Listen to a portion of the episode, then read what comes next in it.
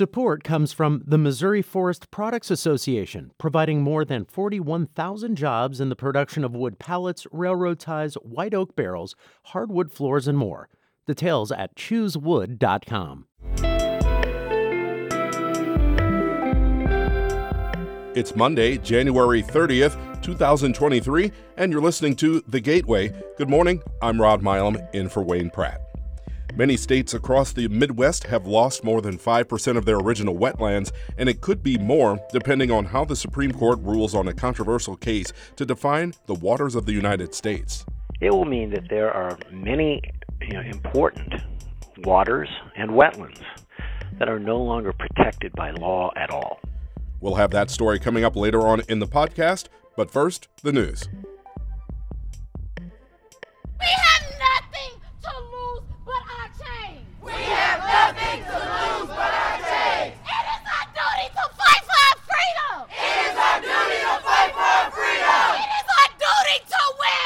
More than 50 people gathered in front of the St. Louis Police Department headquarters this weekend to mourn Tyre Nichols.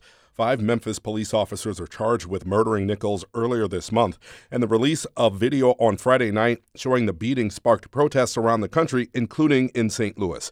Reverend Darryl Gray says many demonstrators have been gathering for years to decry police officers killing black people, even though some are exhausted. Gray says they must speak out. We've had our share of problems with police officers in this city. And so, unfortunately, it took Tyre's death for us to be here uh, but we're here. The St. Louis region became an epicenter for protest over police accountability after a Ferguson police officer shot and killed Michael Brown in 2014. A Missouri lawmaker wants the legislature to tackle the state's high maternal mortality rate Representative Jamie Johnson of Kansas City introduced a measure this month that would require insurance agencies to cover doula and midwifery services. St. Louis Public Radio's Andrea Henderson reports. Under Missouri law, insurance companies only have to reimburse patients who pay for midwifery services. Doula services aren't covered. Johnson's bill would require insurance companies to issue direct payments to midwifery and doula providers. She says the bill would particularly help black women who often claim hospital staff discriminate against them. That's why many seek doula and midwifery support. Missouri currently ranked 43rd in maternal mortality, and we know that any stat that covers the general population is always probably a little bit worse in communities of color. Johnson says the bill also would help patients in rural communities. I'm Andrea Henderson, St. Louis Public Radio. Metro East residents can view and weigh in on new preliminary maps that depict flood risk in the area. The Federal Emergency Management Agency held four open houses the past few weeks for maps. FEMA had not updated those maps since 2003.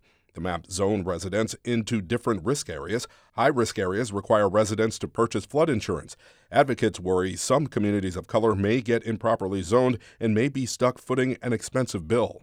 We absolutely share the concern about the impact of flood maps on historically underserved communities. Approaching equity is everything in this administration. Schulman says they want to engage with the residents so that they can stay informed. The maps are available for viewing or to request a change at FEMA's website. Schulman expects the maps will become final in 2025. The Federal Emergency Management Agency held four open houses in Metro East communities in the last few weeks. St. Louis Public Radio's Will Bauer reports the goal was to educate the public about new flood maps for the area. FEMA presented preliminary maps that depict flood risk in Madison, St. Clair, and Monroe counties. These communities have historically been flood prone. FEMA and community organizers say they want Metro East residents to be aware of any changes. East St. Louis native Cherise Yates attended the open house in her hometown last week. Her home flooded last July when heavy rains inundated the area. I've been with that house all of my life, and I have never known that home ever in my life to ever be flooded at all. Yates found out last week her home got zoned into a higher risk area. That means flood insurance is now required. Lucky for Yates, she purchased some before the flooding. For others in her neighborhood, they may also need to get coverage. I'm Will Bauer, St. Louis Public Radio. More than 300,000 agricultural jobs were performed in the U.S. last year by migrant workers through the H 2A visa program, a proposal to reform the nation's migrant labor practices, including a pathway to legal status, failed to make it through Congress in December. James O'Neill with the American Business Immigration Coalition says consumers are on the hook because the Senate was unable to reach a consensus. And because it didn't become law, you know, we expect that Americans will continue to pay more. Their grocery bills will continue to skyrocket.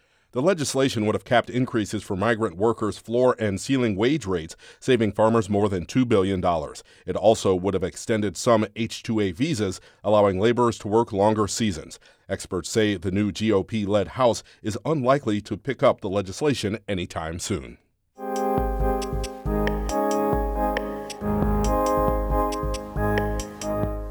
The Environmental Protection Agency recently released new rules regarding the waters of the United States that decides which bodies of water fall under federal protection. But a case the U.S. Supreme Court is expected to rule on soon throws those rules into question and could mean less protection for wetlands. Harvest Public Media and Mississippi River Basin Ag and Water Desk Juan Pablo Ramirez Franco reports on what the Sackett versus EPA case may mean for wetlands in the Midwest and beyond. Doug Blodgett is walking up the remnants of the old levee at the Nature Conservancy's Emiquon Preserve in central Illinois. 20 years ago, before the Conservancy took over the nearly 7,000 acres, it was corn and soybean fields. The restoration reconnected the floodplains to the Illinois River, and Blodgett recalls the day he realized the migratory birds were back in a big way. There were I don't know, 100,000 snow geese out here, and they all got up at once. And it was you know, about this time in the morning, and the sun just disappeared. You could not see a ray of sunlight shining through those. According to the Nature Conservancy, Emiquon is among the largest floodplain restorations anywhere in the Midwest. Millions of migratory birds pass through the wetlands every year, not to mention the countless number of native plants and fish species that call the flourishing refuge home.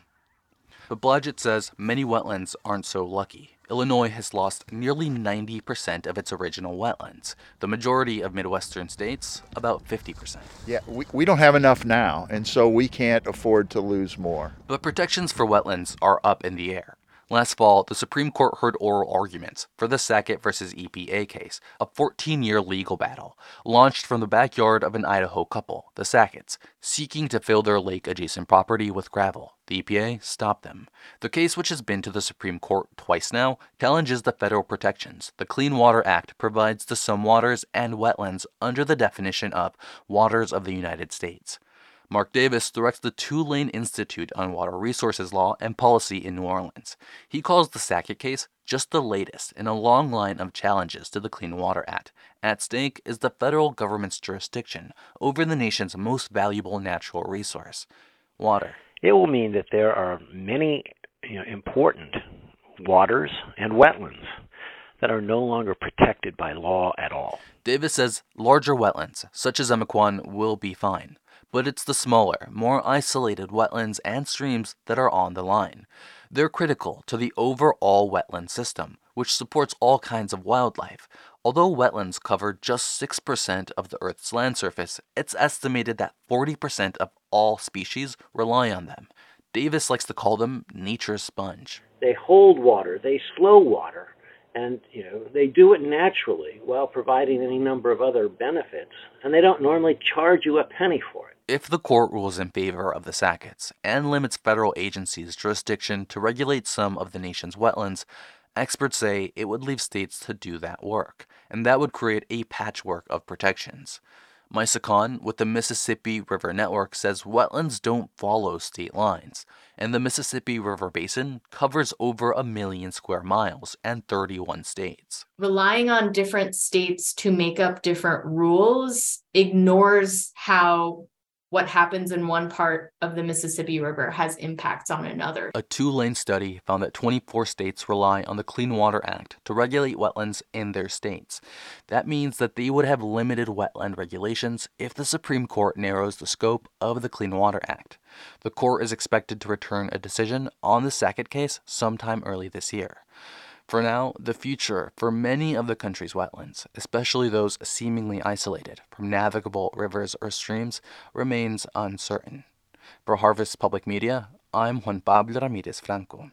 And this story was a collaboration between Harvest Public Media and the Mississippi River Basin Ag and Water Desk.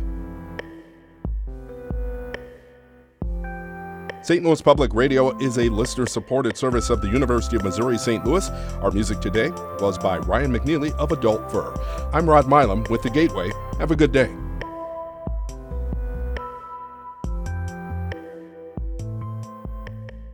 Support comes from Mosby Building Arts, a design build company committed to remodeling the right way. Visit callmosby.com to get project inspiration for any room of your house.